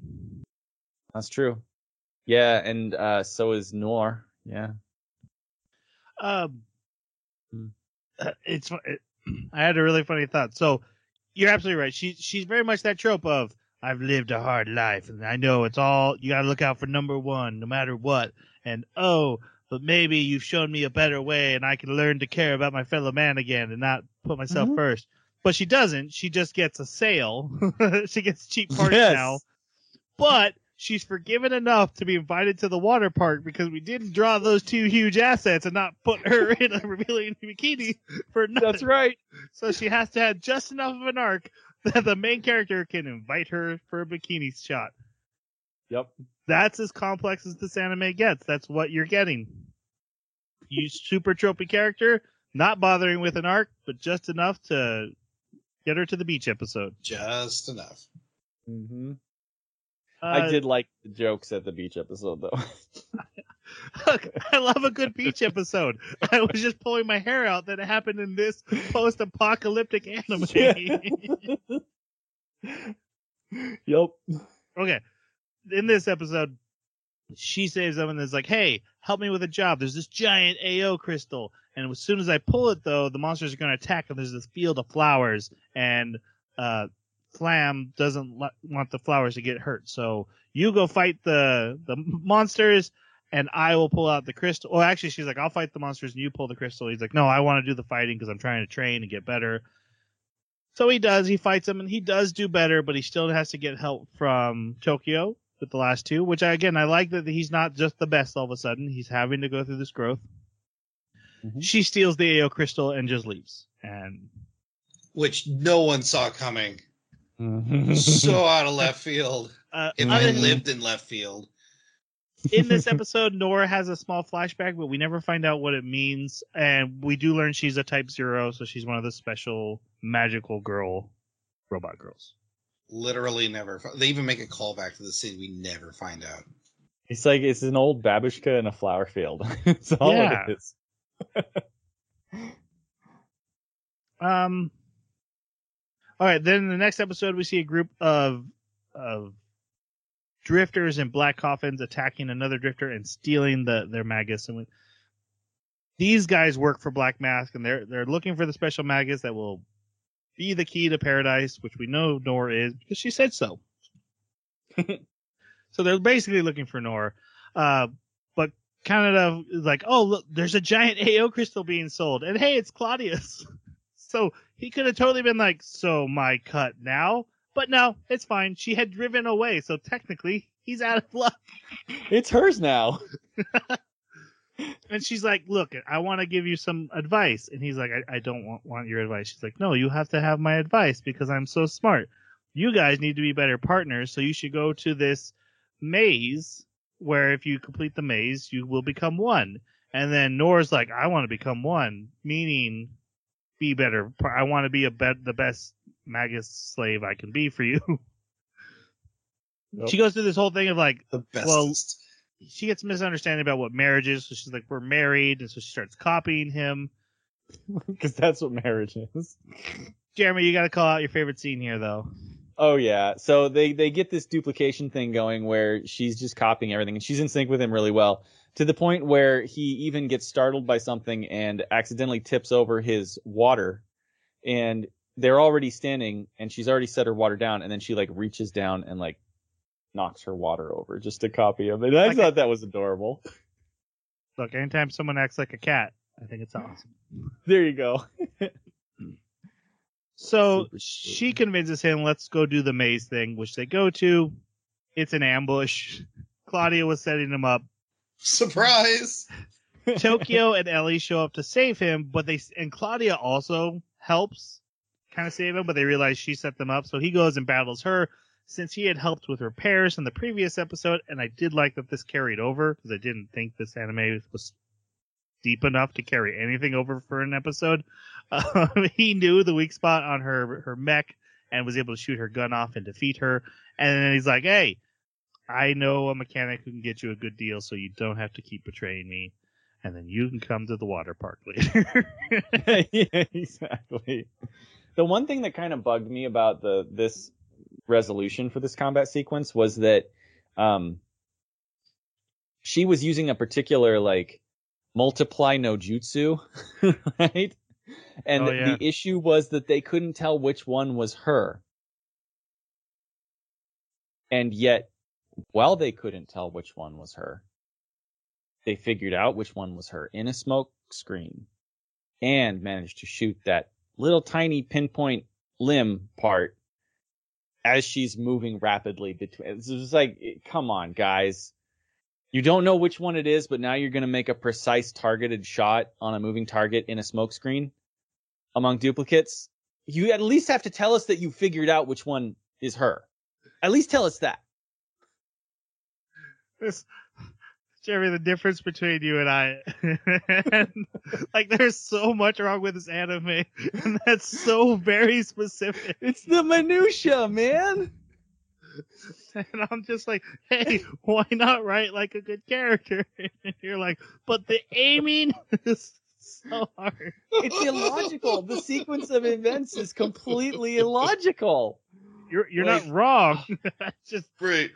at this point, I was like, get on with it. We get to the end credits. we get done. Yeah. Next episode, they go to gambling town. also known as Stripping Town. yeah, where you can literally put your clothes on the machine and get like one coin for them. Keep gambling. Uh-huh. I thought, hey, we're gonna get some cool coffin races because they showed twice, three times these cool coffin races going on. Nope. Um, Tokio lo- loses all his money. Kanata loses all his money to Black Mask, and this game must be a mini game in the video game. It has to be because they're playing match. Yeah, They and then they even playing- call out like old maid. They're like, "Let's go play remove the old remove the grandma" or something like that. Yeah, I'm like, yeah, "Is that old maid?"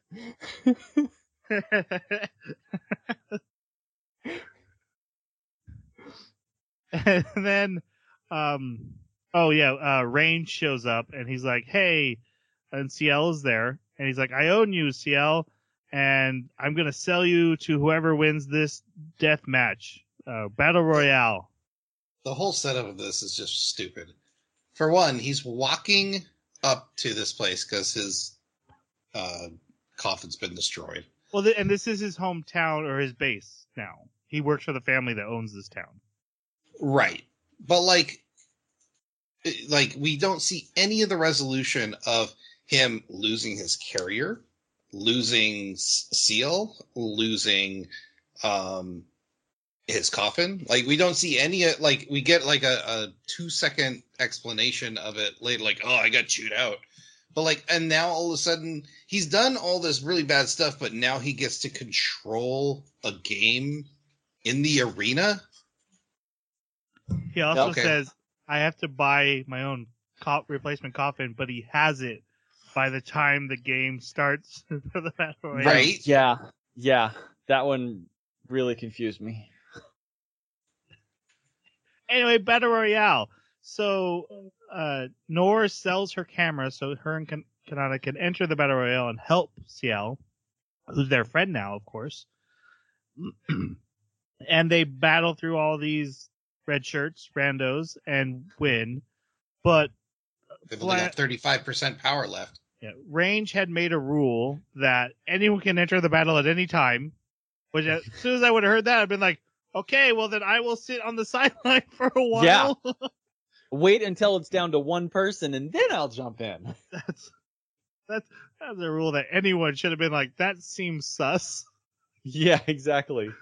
Um, and so yeah, he, him and his goons jump in at the end when they're like, oh, so we're gonna win our own prize.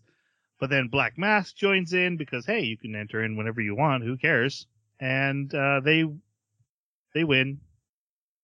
Sure. Oh no, and uh, Nora gets to her first electric attack, and she does change appearance, doesn't she? She gets the Yeah, The black she gets hair the here. black hair, Yeah. for the first time. and her eyes go white. Yep. She's basically Storm. Yep. Yeah.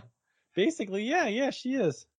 So they free Ciel and buy back the camera. Uh, um, next episode. So, oh yeah, he sends he sends Noir for maintenance because they don't know what happened with her in that last episode. So he sends her off for maintenance, and then uh, Ellie's like, "Oh, I'll get to have a private day with this guy I like," and she gets there, and Ciel has moved in, and this is where we were talking about. She's all like being flirty and seductive, calling him darling, inviting him into the shower, doing all this stuff. We do learn his not his biological mother, but the mother who raised him was a Magus, and that is why he treats Magus like people. Even though Magus act like people, and everyone else seems to treat them like people. Yeah. Treat them like Yeah. slaves, you mean? But slave people. They're still haven't seen- people. Slave, I haven't yeah, seen slave people. anyone like being mean to them or demeaning them. They all they Yeah, all I seem guess buddy true. buddy as much as he does. Like I, I don't see any different behavior from him and Tokio. Right. The way but they she treat their makes maggots. mention specifically, you are the oddball out that treats us like people because everyone else doesn't treat us like people. They treat us like tools.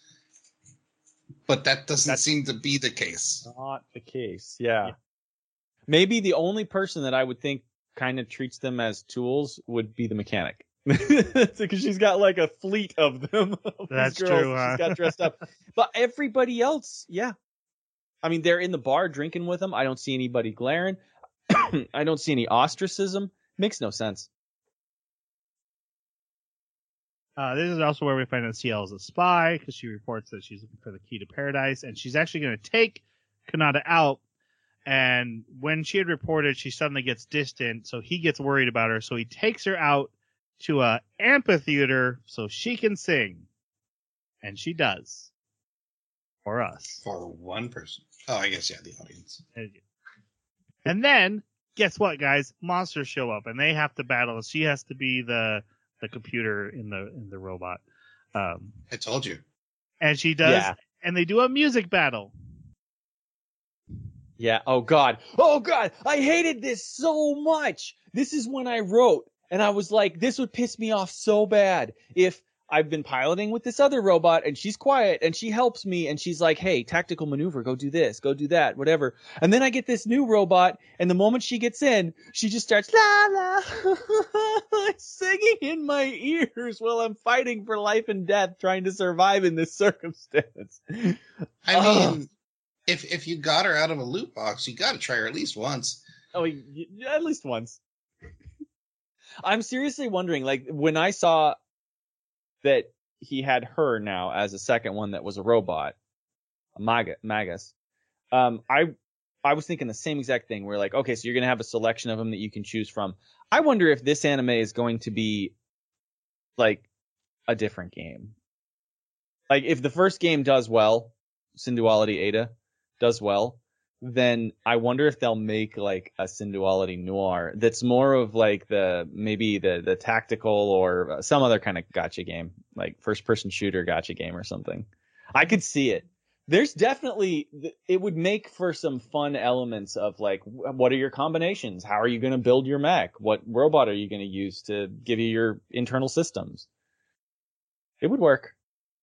They could make a lot of microtransaction money on it. The next episode, they go to the water park. Everyone but Ciel. Nothing. th- This is an episode about Ellie and how much she likes Kanata, but nothing moves forward.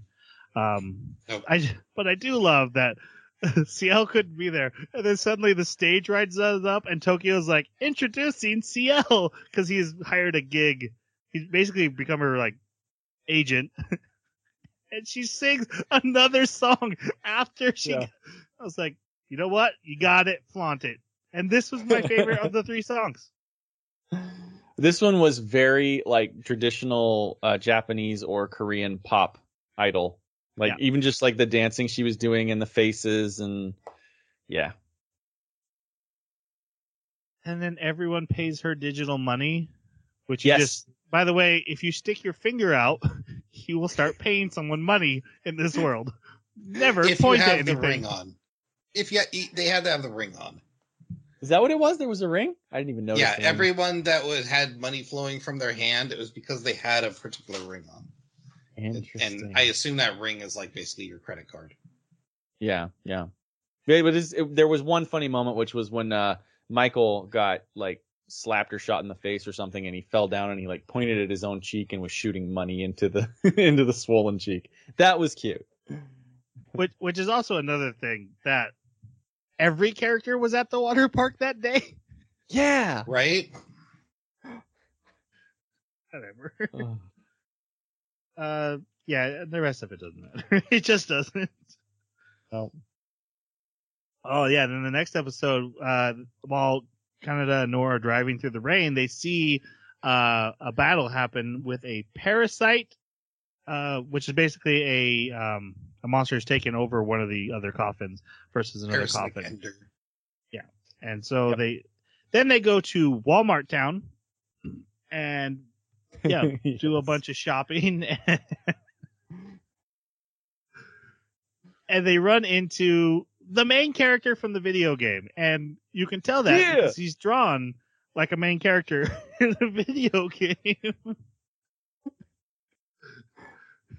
And and the main character's rude to him at first like i don't want to talk to you because he's, he's, he's told that guy knows about robot memories. You should ask him. And he says go away. You're not cool enough. You're not main character enough for me to talk to.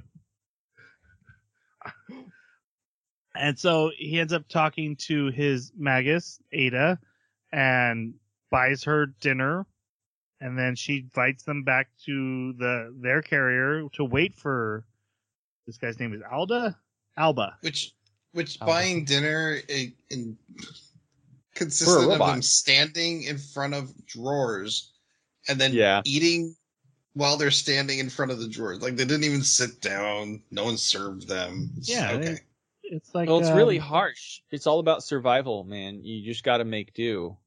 They have Yeah, to. straight from Wait. the water park. when you're in an ikea Right. gotta stand up and eat those meatballs yes. uh besides loving soy sauce um alba's like okay i'll help you we'll do a we'll do a scan of Noir Dude, And- the amount of soy sauce that she bought. Yes Well, yes. and it's great too because uh, I didn't know he was the main character until I watched the trailer later that you sent to me. Yes. I- And yeah, and the fact that like the main character in the trailer has a bunch of soy sauce that I don't know, it made me laugh more at the idea that he has all this like he's a soy sauce connoisseur. okay I I. I i saw this guy like as soon as he was on screen i was like so this is gonna be from the video game right and then i i, I googled it it was like oh yeah that's that's Ugh. the guy um yeah, I didn't catch the. I mean, jeremy you, neither. you we i said we need to talk about this because you said this was really cool to you yeah. To me, Yeah. this is like Ronald McDonald showing up in a McDonald's commercial. Like, of course he's gonna show up. Not special. Uh, I don't think that's true. In the other ones that we've watched, was there a protagonist that showed up? Oh, let's Because see. we've watched so other. in the in the Baton musical one, wasn't the main girl like she becomes? Because that was like a prequel, right? Yeah, I think, he died, so. and the girl became like the main character of the the game. Yes, that's right. But that was like she literally became the main character. It was her story about becoming the player character that you're going to play. Right. So I kind of didn't see that as like a cameo so And much they- as The other one was definitely a gotcha game about military girls. Those are the those are the Yeah. two I remember we watched Mhm. that had this video game element. So this one, yeah, this one's different. Yeah. There's just something interesting about it because they have no obligation. It's been 20 years since the events that take place in the game. I'm assuming. I don't know. Maybe the events in the game span. I, I'm to this point. assuming that that 20 year reference they keep making is talking about the video game, right? Yeah, that's that's my assumption too. So in that case, they have no reason to bring him up or to show him or you know, but I mean, the idea that this character was you and you're not the main character in this and you don't become the main character in this. Your story's done. It's it's long gone 20 years ago. You're just kind of a legacy that people are spreading rumors about. That's kind of cool. And also thinking of him as like oh he's the legendary pilot right and i was thinking wow okay so we've got two legendary pilots we got that that guy in the white mecha and then we've got this guy you know why do we need two and then when I saw that, oh, he's the main character, I was like, oh, that's what makes him unique. That's what gives him all this background and lore. Um, plus, he contributed something interesting, I thought, right? Like it wasn't just a, a cheap cameo of like, hey, I'm here, eh, nah, nah, nah, and then move on. It was like he tried to contribute uh, to the resolution of the main arc of this story didn't really succeed, but at the same time found some stuff that he withheld, right? Because they found like a black box in there and didn't want to tell him about that. So it it gives him a little bit more of a sense of mystery, and it also introduced the idea that you know he knows who Pascal is, and he knows the story of Noir, um, and that it makes me more curious about the events of that game and how it plays into this storytelling. So yeah, I kind of like it. I like your reasoning. Not fully on board, but it is better than I initially thought. Okay. He fights a bunch of the parasite things, and then then they say bye. He's like, ah, good. All these moves are just cracking me up because I'm like, okay, so that's an that's one of your like what Z button or something. like, it's your it's your ultimate move. Uh, I think the only other thing we learned from him, oh, is that um, Noir's processing is is getting bottlenecked, which is why she has to sleep so much. She's basically over. She's basically my computer I use for our podcast. Can't handle Do you anything. hear the it's fan? doing. Every couple weeks, it's uh, oh, I lost it. I got to re-render it. Yeah. yes. Dude, that, that that rendering is a crapshoot. I tell you. That's the loot box. Yep. Um. Okay, then we see some engineers making a some new weapons for Kanata at the other town, and a giant storm of monsters hits it. This is the Silver Storm. Um. Then we see Tokio is all upset because Kanata's taking work without him, and all he wants to do is just drink all day and not work. Guy, guy is just loving being an alcoholic. Like it's his entire goal in life is I just want to be a raging alcoholic. And, and his Magus won't let him. Yep. Uh, so everyone in Rocktown is called to all the drifters in Rocktown are called to a meeting. Basically, hey, all these nests are being wiped out. We need to investigate, figure out what's going on, and get ready to defend ourselves. Kanata asked This to go frustrated me. Okay, oh, okay, so main character from video game fights one of these things, and then he immediately says, upon returning to his coffin, inform the nests around here that these parasite things are here. You have two, at least two people in Rocktown that have experienced these things. They also have heard, we come to find out later, that they've heard the report from this dude. They know that the last time the silver storm came there was these parasites. But they don't put two and two together until they're knocking on their front door. Wh- why is there mystery here? Oh the coffins are missing and everyone's dead what happened Ooh, come on Dude, all the smart people died 20 years ago.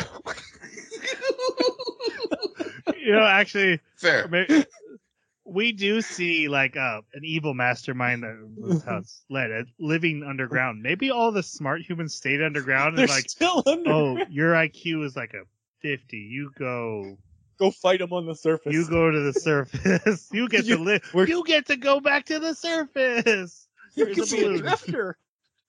you get the drink from the fire hose we built you a po- water park up there. it all makes sense now. right it's so true Crack the mystery of the anime, guys. That's why range is up there. yep. anyway, uh, Kanata and Tokio get in a fight about him going to investigate, but old lady says he has to go, so they go to the engineering town. It's been wiped out. They find the the special weapons that were made for Kanata, but then Kanata gets attacked by these parasite creatures, um, gets overwhelmed, and Kanata sacri- or Tokio sacrifices himself and dies, but not really because Claudia's there and she saves them, and it's like he's in critical condition. I'll run him back. He'll be back in the story in the next episode. So uh, This was yeah. a real like missed bro opportunity. it wasn't here, but there is a scene where a character goes, "You are giving a death flag, and none of it actually happened." and I laughed. I laughed at that scene because this, yeah, this was a death flag. This whole episode about the, you know, oh, I gotta protect him, and I'm not, you know, mm-hmm. yeah, and then then he doesn't die. From So Black Mask, he, he talks to that boss I just mentioned, and he's told, no, there's a guy looking for the town of Histor. Yeah, histoire, something like that. I don't know how Histoire, to pronounce it. they have to be killed. So Black Mask calls C- Ciel and sells her. So she goes to kill Kanata because that's the town. He, that's his dream. His parents wanted to find it. He wants to find it. And she goes to kill him. And she's like, I don't want to kill him. I think I'm kind of in love with him. She's like, you need to quit and just come away with me. And he's like, no, I'm, I'm going to go fight. She's like, okay, well, I'm going to kill him. But then Black Mask calls and he's like, "Hey, I, I, this is all done through some flashbacks mixed to the episode. I'm just getting it out of the way." Black Mask calls and says, "Hey, don't kill him. I think I love him. no, I, I want to watch." Okay, Uh, I- th- this right here, we find out Ciel is not only a dangerous spy that is living with Kanata, but how she gets there is just the stupidest line of events. So she signs this contract to get on this carrier, to get to this town, to then be recaptured, and then hopefully Kanata will win the day so that she can then go home with him. no, all of that was random happenstance. It was when Noir. Oh, it just happened that she's It was when Noir used her power in the uh, ba- battle arena that she realized, oh, this could be a key. I need to keep I'm an eye on just it. saying the coincidence that the spy that's looking for the key just also happens to be the prize that he's trying to save and Well, release. She's is a going little to town too to much for town me. looking for the key, and It's it, it's just too much for me. That she's also connected with this seedy organization looking for the key. I don't know. I didn't like it. Okay. Maybe Ciel's too old. I don't know. well, I wondered if she was a Type Zero too. Like she has the I thought she zapping is. electric powers. But well, that's I thought she is don't know if because she said, said. on the yeah yeah she said on the carrier with uh Noir that you know we can tell type zeros. no, that was the other one. That was Black Mask's um, Oh, Magus that said that. Okay. I do think I do think Ciel is one as well. I I Well, she. but I don't think they ever confirmed it. I'm, I, I mean, why would Kanata keep not keep a tier five? I mean, I know, right? Should we- Shouldn't he just recycle her to get the micro points back? that's right. All right, the big battle begins. They they uh, draw them away with AO crystals. The storm. When the storm is like two giant towers. We're not going to talk about that part. Two giant towers covered in this parasites and and full of monsters, and they they pull it off to the side. Kanata joins the With battle. Michael's family's AO crystals. that was probably the best part. uh, Kanata goes to the top, and then Tokio wakes up from his coma and is pissed off that he's missing the fight. So he goes and gets in his coffin and rockets it up to. Uh, Did we talk about him getting injured? yeah, we did. Yeah. Yeah, Claudia Oh. drove him away. We didn't He said- talk about how he got healed, magically healed by Flamme. Well, okay, so Who's just zero? real quick though, because I, I don't remember. T- uh, maybe I was just so bored I missed that part of the conversation. Great, Uh, great review of our podcast. Thank you. Right. How how did he take all three shots? Well, Like, I guess they they, went into different parts of the mech. They were not positioned him. in a triangle around Kanata, and somehow Tokio took all three shots. Oh, that's what you mean. Well, he's very agile. He's got a. He's so agile that he was able to do like a semicircle around him to get all three. I, I apologize for what I said earlier to you, Jeremy. Jason has found the stupidest detail to be upset about. Thank you, Jason, for There's- joining me in the dark side There's of like. There's no way Fuchsia. Kanata didn't take at least one of those shots. I'm sorry. Yeah. Agreed. I also think it's stupid that everybody else who got hit with these shots, they get infected and they're just goners.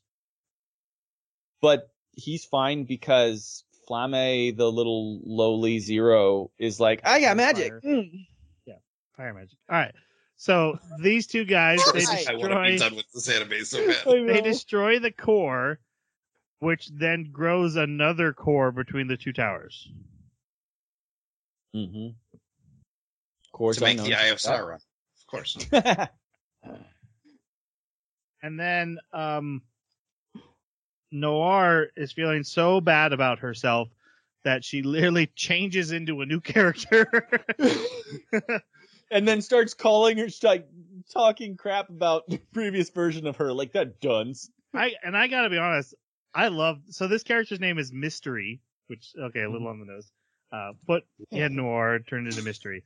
Um, and yeah, she's she's like she's a dunce. You're a hack, which is what everyone makes fun of kind of, kind of before, and like what he had to overcome. And now she's back like, you're just a hack, and she does a bunch of damage. And then she's looking at him. She's like, so you're just dodging? You're just gonna dodge all day? You're not gonna like shoot back? God, you're bad at this this is everyone is so bad at this now. When I was here, we were awesome, and and regress to this, just dunking on humanity over and over. And I was, I I dug this. This was the coolest thing of the whole anime. Me too. Me too. And then she just- one shots the core. She's like, "Fine, I'll do it," and like one shots the core, and they win. I I just saw this as old man shaking fist at clouds, going, "Ugh, do I have to do everything myself? You youngins all suck." It was just like, okay. And But if she's right, No, so I I guess what I like so much about that, like we established, the what Noir is is a trope that's been done over so many times. I've never seen it of actually split personality, and the real version is the complete opposite of the original. Is a sass, uh, and I guess you said the um, yeah, there was one, but still, it- it's been, I haven't seen it since that vampire did it. So I I liked it. I didn't see it coming. Caught me off guard. It was a breath of fresh air in a series that was tropey and stale as heck. the I think the fact that she came out and one shot it, it was just just bored. It felt rushed. It was just like, oh, we we got to finish this up. We got to wrap this up. But I wanted it to be over, so I was like, "Thank you." Right. I didn't need a That's ten. I didn't need a ten minute longer battle. That's why you like this character so much. She's like, let's just get this over with. Go back home. Well, and then what they do with her next, which is like everyone's talking like you haven't heard about Noir, like Noir's still asleep. So you and she even says like I'll never see you again, and she she disappears into the back of the mech, and then they cut to Kanata, and she's still there, and she's like that freaking dunce won't switch back with me, and she's stuck in the body, and she doesn't want to be. She wants to turn herself off and go back into safe mode, which is what Noir is for this body. And I was like, oh, that's cool. Yeah. That's a cool Yeah. move. Yep. I've I'm so boring that I've bored myself out of existence to become Right. someone else. That's so that, that's funny new that you say it that way. It's so true. yes. Um, and then we see Tokio see Black Mask. Uh, everything kind of goes back to normal. Um, everyone's just doing their normal stuff. Uh, Range is Team Rocketing. Michael is being silly. And uh, Tokio sees Black Mask and recognizes him, and that's the end. Again, very much not a normal cliffhanger. This feels like we're about to go to the next episode. I actually was like, oh, is this a 13 episode anime? And Hulu has 12 episodes and it's over. So I don't know what to tell you about the ending. I'm not going to really judge it on the ending myself because I, I, don't feel like this is, cannot be the real ending. All right, let's go to final reviews. What are you guys' thoughts? Jeremy, you picked it. Jeremy uh, so I... picked it. Jeremy. yes, I did. I absolutely love that twist at the end. Um, I love the idea that the main character that we've seen all this time is literally just Windows safe mode. that's why she's so horrible and boring and why she's a, a dud, as she calls herself. But also the concept that like safe mode is sad that it's safe mode. like that is really cool. I haven't seen that before. Um, and that regular mode absolutely is disgusted by safe mode. So th- it's got a really cool concept there. I like that. Um, I personally like the mech designs, but I hate that they dress them up like a head. I, I don't know what that does to it. It just really, really dislike that. Um, other than those two things, um, I was really hoping for more like humans living in caverns and stuff. I, I don't know why I got that impression. I reread what MyAnimeList says for the description and, and it, it doesn't say that they're still in the caverns. It says they came to the surface. So I, I guess I just read, I guess I just saw what I wanted to in the text, but, uh, I was a little disappointed in that, but this is a very bland, very, I mean, I don't want to go on too much. It's, it, we've done enough here, but I'm sure the game will be fun, but the anime was boring. I got to give it a two. Jason's like, eh, I don't know about that. the, this is if you multiplied mediocrity by zero. Like, I. Every trope was on display except in the most predictable way. Every story element was done in a predictable way. Maybe not noir into mystery, but yeah, like Michael and uh, in Tokio going to attack the and not working. It's like, oh, oh didn't see that coming. Um, I just, I, every episode, I just wanted it to be over it's not a hate watch, and I don't hate the anime. I was just kind of bored, and so I don't want to crap on it too much. But the, the also the CGI was just I, I've seen lesser anime do it better. So yeah, it's it's not a one, but it's definitely not a three. So I'm, I'm just gonna sit right at two with Jeremy. Um, I wouldn't recommend watching this. Yeah, it's a two for me. The last anime we watched, I got emotional and upset about things I didn't like, but I kind of felt like it was. You were wrong.